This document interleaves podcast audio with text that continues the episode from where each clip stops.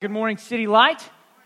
Hey, glad you're here with us today. Man, I thought today I would just jump right in, okay? Um, I was going to start with a question this morning. Uh, have you ever had to give a difficult final farewell? Like one of those times when uh, the person that you're talking to is somebody that you won't see again for a long, long time, if ever. And you have just moments to give your uh, last words before you part ways. Have you ever had to give a difficult final farewell? Well, I, I did once um, back in 2014. I visited an orphanage in Kigali, Rwanda, and it was a terrible place. Uh, when I got there, uh, you just knew right away that it was it was pretty disgusting. Um, there was one toilet in the whole place, and it was just a hole in the floor. And then during the rainy season, the water would collect in that hole, and that toilet water would seep up through the dirt floor in the only room big enough for the kids to play in. It was just disgusting. And not only was it kind of disgusting, it was dangerous. The orphanage was built into the side hill of a mountain, and there used to be walls around the compound, but they were crumbling. And so, in several places, there was literally nothing that stood between these little kids and a 30 foot fall uh, down a mountain. It was disgusting. It was dangerous. It's hard to use words to describe how awful it was. The kids lived on maybe a cup of rice and beans every day. So, they were hungry and they were dirty and they were abused. And yet, despite the terrible uh, circumstances, over 100 kids determined it's better to live there than on the streets. Almost just incomprehensible for, for us. Uh, but that's what they had decided. Thank goodness the Rwandan government did not agree that that was an okay place to live. On our last day in Kigali, we visited the kids and then we were hiking down the mountain. And when we got to the end of the path, we noticed there were several shiny black Mercedes at the bottom of the path. And there were several people outside those cars in nice suits, men and women dressed really nicely, looking up the hill at the orphanage. They were as out of place there as Doug would be in a beard oil commercial, okay? Just did not fit the scene at all. So we're wondering, why are they here? And they were wondering the same thing about us. As it turns out, they were responding to an email that they'd received from Kara Higgins. She's in our church. She led that trip. She still leads Imana Kids. And she had emailed the government to tell them, man, the conditions at this orphanage are awful. Is there anything you can do to help? And so it just so happened that they came on the day we were leaving. And they showed up, they arrived just as we were uh, headed out. And so uh, it was a pretty amazing but chaotic experience. They had questions for us. They didn't expect us to be there. They got the email from months ago, and we didn't tell them we were coming. And so they thought, What are you doing here? Uh, how do you know all these kids? Who are they? And we didn't expect them to be there. And we thought, What are you going to do after you shut this down? Where are all the kids going to go? Um, and so we were uh, trying to exchange information. And then the guy who was leading the orphanage had done some pretty sketchy stuff, and he knew he was in trouble if they got a hold of him. So he just pieced out. He's left. And so the kids are seeing him leave, us leave, and these people in suits and shiny cars that didn't fit in the neighborhood show up, and they were nervous. And so some of them were hiding in their rooms in the orphanage. Others came down to talk to us and ask us questions about what was going on. And then, uh, in all of that chaos, the engine of our bus started up. It was ready to leave, and it would take off with or without us. And so uh, I had to get on the bus. I took a seat next to a window. And as I did, a young man named Esdras walked up and put his hand on mine, and with a trembling voice, he said, Eric, I'm scared. And I knew he wanted me to say something. And what do you say in that moment? I mean, my go to uh, line of advice is don't sweat the petty stuff and don't pet the sweaty stuff.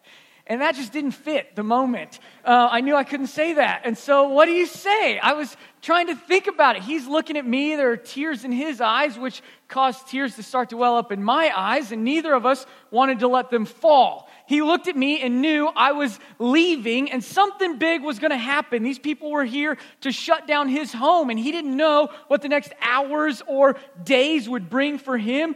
And I knew, man, I have to leave. I have to go. I can't help him um, through these next hours or days. My bus is taken off. And so he's looking at me. I'm looking at him. The engine is going. The wheels are starting to turn. And I had to say something. What do you say? And so I, I, said a quick little prayer. I just said the first thing that came to mind. I, I quoted 1 John 4 4. I said, Esdras, man, I'll be praying for you. Remember, he who is in you is greater than he who is in the world. I just want to encourage him. It's the big things that matter. I may be leaving, we may be leaving, but God's not leaving. Trust in him. He's still with you. And so, right as I said that, his hand let go of mine because the bus was pulling away. He said, Thank you. And it was the hardest goodbye I've ever had to give. Have you ever had to give a difficult final farewell? Well, this morning we're going to look at the book of Acts, where our apostle Paul, that we've been tracking with the last several weeks, he gives a difficult final farewell. And it marks a shift in the book of Acts for us. See, up to this point in Acts, the Apostle Paul has been a missionary. He's been going on journeys to new places to meet new people where they don't know Jesus yet. And his kind of MO was to go to new places, but on his way to new places, he would visit old places and he would connect with the people that he'd already talked to and encourage them. And so when his friends had uh, Paul stop by and then leave, he, they knew their goodbye was more of a see you later. But this time it's different. It's a shift. This time, um, Paul is leaving for good. Listen to what he tells his friends, the leaders of the Ephesian church. He says, I'm going to Jerusalem, constrained by the Spirit, not knowing what will happen to me there, except that the Holy Spirit testifies to me in every city that imprisonment and afflictions await me. I know that none of you among whom I have gone about proclaiming the kingdom will see my face again. In short, he looks at his friends and says, Guys, I'm going to Jerusalem. I don't know exactly how it's all going to go down. But what I do know is they're going to throw me in prison and you will never see me again. Cue a final farewell, right? The engine has started, the wheels are rolling. For them, the sails had risen and the passengers were boarding, right? These are the final moments. It's like a coach in the moments before the kickoff, or a dad in the moments before he walks his daughter down the aisle. In those moments, the minor things fade fast. In those moments, it's the major things, it's the important things that matter. And it's clear in Paul's language what mattered to him. And so let's look at Paul's words one more time. He said, Pay careful attention to yourselves and to all the flock in which the Holy Spirit has made you overseers to care for the church of God. What mattered most to Paul in this final farewell? It was all the flock, it was the church. Paul cared about the church. Is that surprising to you? It's a little surprising to me. He could have said all kinds of things. He could have looked at his friends and called out greatness in each of them, telling them what their strengths were and thanking them for their partnership in his ministry.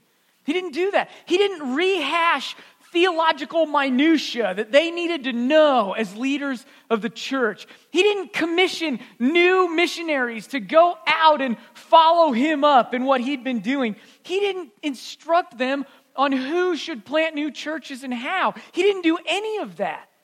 He set all of that aside and he said, care for the church. That word care in the original language, it could also be translated shepherd, feed, tend to. He's saying, care for the church like a shepherd cares for his sheep. Love them, take care of them, feed them, work for their growth and flourishing and reproduction, care for the church like a shepherd loves his sheep. Paul said, We care for the church. So the question then is why does, well, before we get to that question, can we just pause for a minute and ask? And uh, admit, caring for the church today is hard sometimes caring for the church today isn't popular all the time, right? Do you guys ever experience that? Like um, the church, this church that Paul said to care for, isn't a group of perfect people who never mess up. It's kind of the opposite of that. The church is a group of messed up people who just keep messing things up, right? It's people like us that gather together. The church can be a hard place to care for people, it can be a hard place to love. And so Paul said, care about that. That can be a difficult task. Like people outside the church look in and see that's just a bunch of messed up people. And so we hear them say things like, man, I'm a spiritual person, but I don't really like organized religion. You ever heard somebody say something like that? Yeah, you know what they're saying? I don't like the church.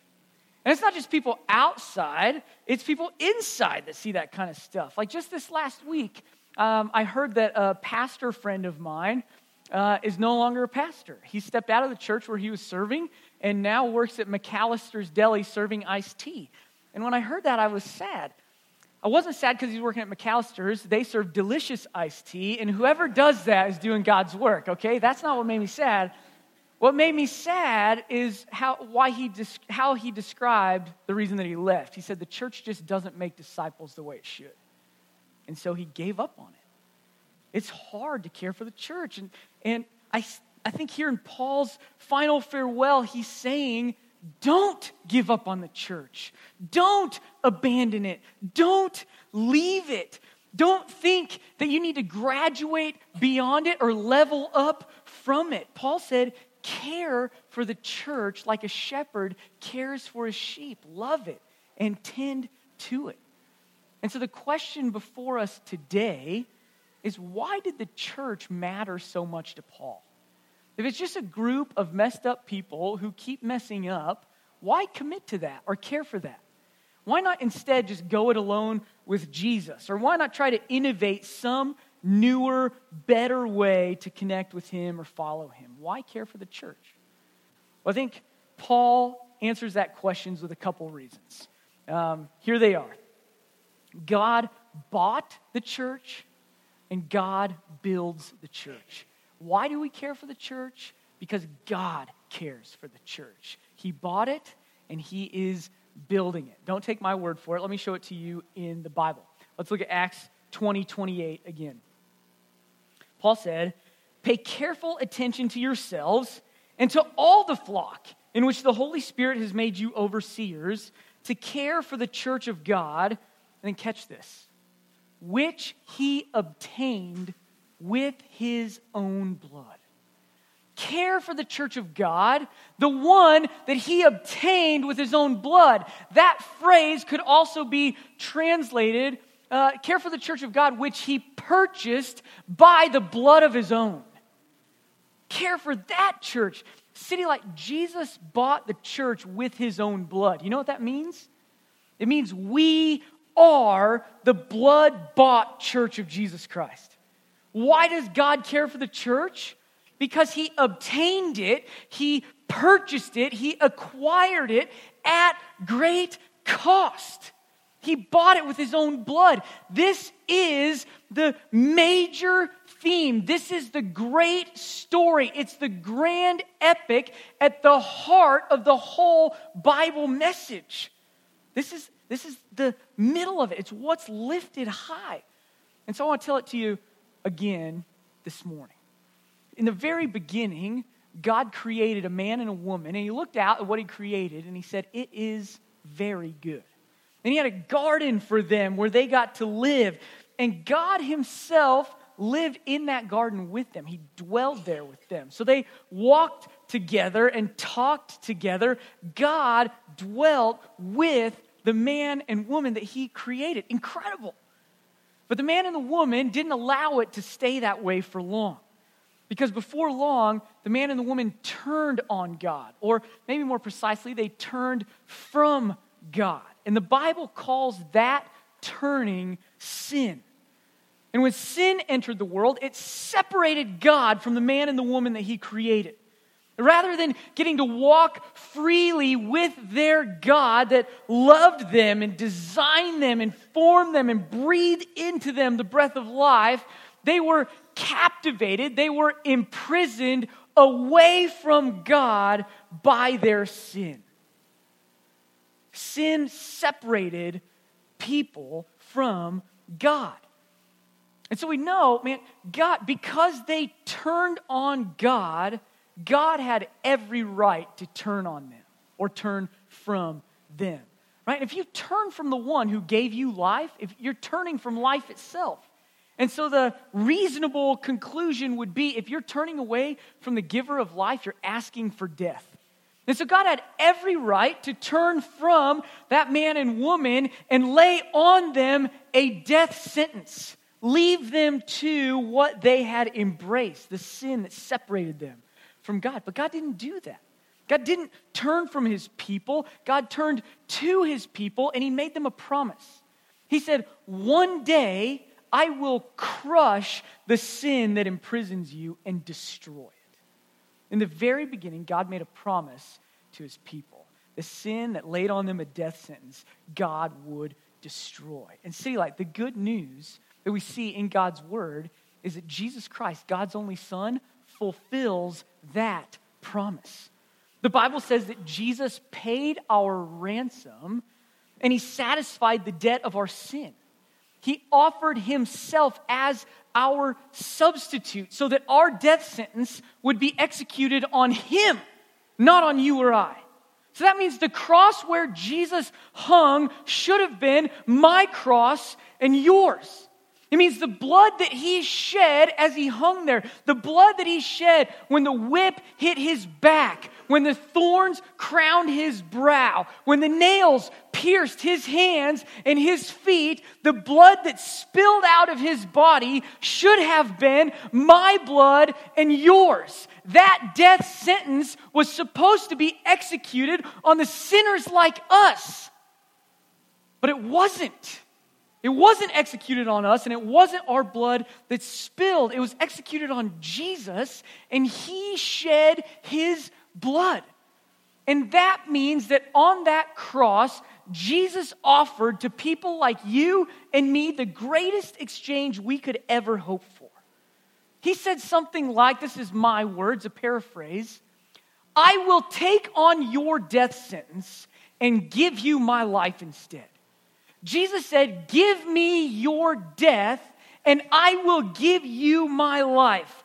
I will shed my blood to take away all your sin. All the ways that you've messed up, all the baggage that you carry, all the ways that you've turned from God and rejected Him, all the hurts that you've caused, all the secrets that load you with shame, all the destructive habits that you just can't break, the death sentence of sin that's been placed on you, my blood was poured out for all of it. I died for them so that you can live. I paid the penalty so that you can be free. That's the good news of the gospel of Jesus Christ. He took our place. The unbelievable truth at the center of God's story is that Jesus purchased the souls of all who would believe in him when he shed his blood on the cross. Captives to sin were set free those stained by sin, feeling dirty from all of its effects, were washed clean, can be washed clean by the blood of Jesus. The blood of Jesus overcomes the power of sin that grips us. Jesus purchased us back from sin when he shed his blood on the cross. And so, if you've never known Jesus like that, if you've never been part of the family of people who trusted in Jesus as their Lord and Savior, the one whose blood saved them from their sins, and man, we say around here it's as easy as ABC. This is what it looks like. First, you just admit that you're a sinner. Just reckon with the reality that you stand among the people who've turned from God and rejected Him. It's all of us. So, step one is just admitting it, confessing it, reckoning it as the truth. Admit you're a sinner. B, believe in the Savior. This is just, we be honest with Jesus and let and believe that what he says about himself is true. He is the Son of God whose blood saves us from our sin. A, you admit that you're a sinner, and B, you believe in the Savior, and then C, you just commit to follow Him. You ask Jesus to help you live like the truth is true. And if you can admit you're a sinner and believe in the Savior and ask Him to help you follow Him, it will change your life now and for eternity. Jesus purchased sinners like you and me now and forever. That is the church of God. The blood bought church of God is the family of people who put their faith in Jesus.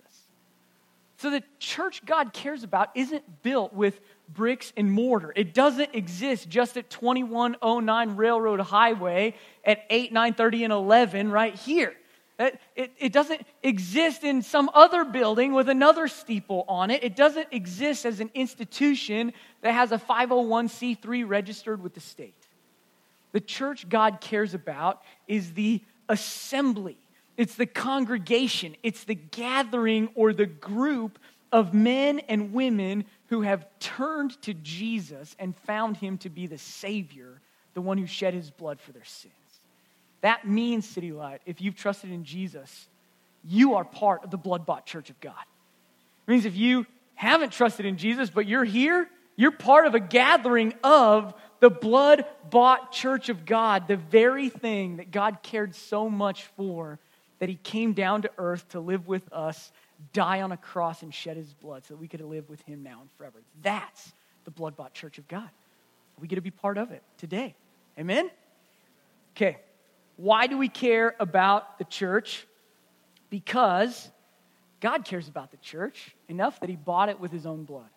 Um, but we also know that Jesus didn't stop caring about the church after his work on the cross was done.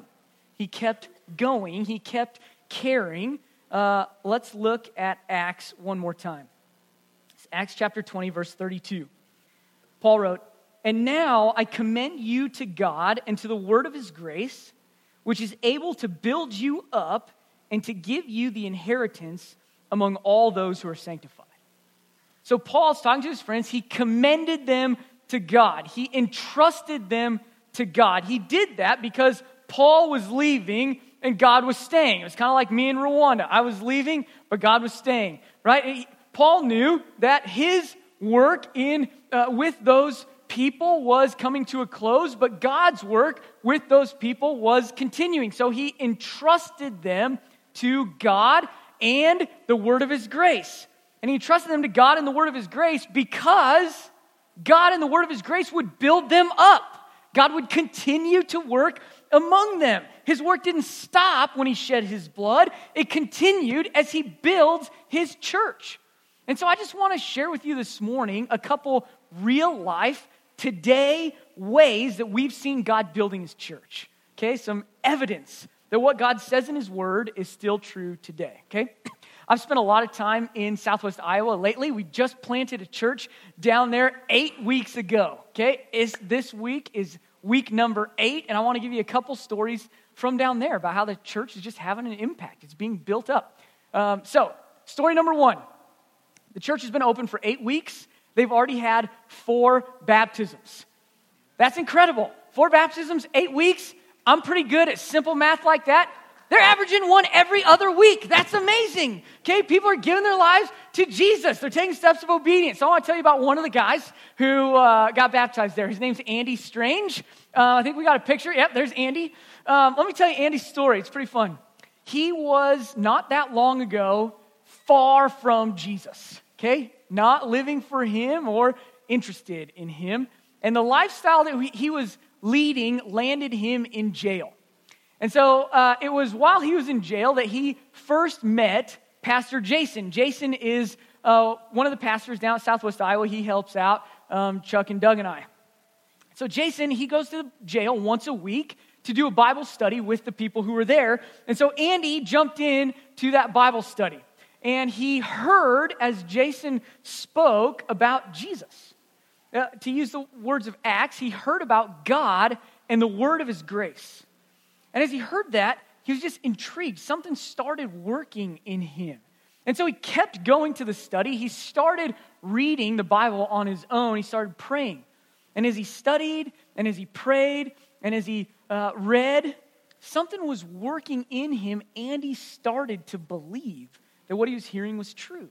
And just about the time Andy got out of jail, this new church started in southwest Iowa called City Light. And since he'd already met Jason and Jason was working there, he decided, I'm going to take my kids and my wife and we're going to go to the church there. And so they started going to City Light. Now, he didn't know any of the songs that were being sung, not one. But you would never know it if you were sitting next to him because this guy was singing out like he had written every song himself.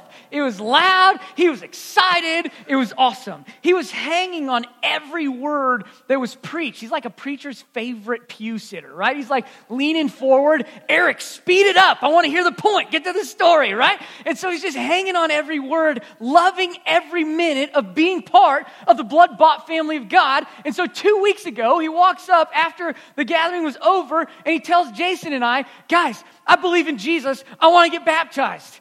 And so we were like, Amen, that's amazing. When should we do it? He's like, next week, let's go. And so last week, he got baptized. It actually happened. His kids got to watch him, a dad who had been thrown in jail just weeks before, now getting baptized in the name of Jesus, who shed his blood to save even a jailbird from his sins. Jesus is still building the church, not brick by brick, but person by person. It's happening today. Man, what God said in His Word back then is still true now. Okay, that's story number one. I'm going to keep going if I don't move on, okay? One, God builds his church person by person, but I want to tell you, God doesn't just build his church by investing in people outside the church. He also builds the church um, by building up people who are already in it. Okay, that's actually, I think, more true to the language in Acts chapter 20. Paul was talking to his friends. They were leaders of the church, people who already believed in God, and he commended those believers, those Christians, to God and his word, which would build them up. So, God builds up the church by adding people to it, but he also builds up the church by building up people within it. So, I got one more story. Um, last week, Chuck was down in southwest Iowa doing a city group leader training. And a friend of mine named Steve showed up. Now, Steve is an awesome guy. Uh, he has been a part of that um, church body for a long, long time. Okay, he got married in that church. He served there for uh, more than 20 years before they closed down so that City Light could start up. Um, he's been in Sunday schools and Bible studies and small groups longer than I've been alive. Okay, I love testimonies of people like that. And so I love Steve. Well, he showed up to the city group leader training last week. And while he was there, um, something just changed. There's, there's something new and fresh. And he spoke up and he said this to the group. I want to read it so I don't botch it, okay? This is what he said There is freedom here, and we've never had that before. He's sitting in this church that he got married in, he's done Bible study. There's freedom here, and we've never had that before. See, like, let me be clear. That freedom is not a city light thing. That freedom is a God and the word of his grace thing. The good news today is that there's a new church in southwest Iowa, and we got to be a part of that. That's good news. But we don't just celebrate that, we celebrate that God still builds his church. And a man who's known and followed Jesus for decades, for longer than I've walked this earth, can still be built up by God in the word of his grace. He can still find new freedom in Jesus as he studies God's word and follows him. God does not stop caring for us when his work on the cross was over. He doesn't stop caring for us as soon as we enter these doors. God builds his church by adding people to it and by building up the people who are in it. That's good news. Amen? And so, friends, this morning, if there's a big idea, a takeaway that I could give to you, it would be God cares for the church. He bought it and he's building it. Okay? We know that. And I want to um, close today by talking about just two things that happen when you become part of the church body, right? Um, the first thing, one thing that happens, I guess it's not in a particular order, one thing that happens is you get to join into the worldwide church of God. This body of believers made up of many people you will never meet and places you will never go that spans time and history, culture and continents. It is a huge, massive, worldwide phenomenon. The people who've given their lives to Jesus Christ. You get to join up into a worldwide church, something bigger than yourself. It's incredible. But just as incredible as that, something else happens. You get invited to be part of the local church, the local body of believers. The church isn't just a worldwide phenomenon, it exists right here, right in this room. The blood bought church of God is the people sitting right here next to you. And so this morning, I just want to ask would you care for the church like Paul asked his friends to care for the church? Would you care for the church like Jesus cares for the church? Love it and tend to it work for its flourishing. I know I got to step carefully here, okay? Uh, because I know the church is messed up people who just keep messing up. And so people look in and you wonder, why would I commit to such a messed up group of people? Why would I commit to a place where people have hurt me before and I might get hurt again? I know there are people in this room who've been hurt by the church in the past. And so I want to be gentle as I make this ask. This morning, I want to remind you the church is not just a group of messed up people who keep messing up, it's also the precious, blood bought, divine family of God. It is the bride that Jesus spilled his blood to obtain. God purchased it with the blood of his own. This is God's chosen way for us to engage with Him. We're part of the blood bought church of God. It's incredible. And so today, can I ask you, would you take a step toward the church to caring for? I don't know what that looks like. Maybe it looks like um, get, grabbing a cup of coffee with somebody that you've met and would like to just get to know more. Maybe it looks like jumping into a city group or a serving team so that you can meet more people who are part of the blood bought church of God. I know later on um, we're going to commission members, and uh, uh, maybe that's the way that you guys want to engage. This is my church. I want to own it. I want to step toward membership. I don't know what it looks like for you to step toward the blood bought church of God, but would you do it today? City Light, the church matters. We care for the church because God cares for the church. He bought it with his blood, and he's building it still today. That's good news. Amen? Amen. Let's pray. Great and awesome God, man, I thank you for your blood bought church.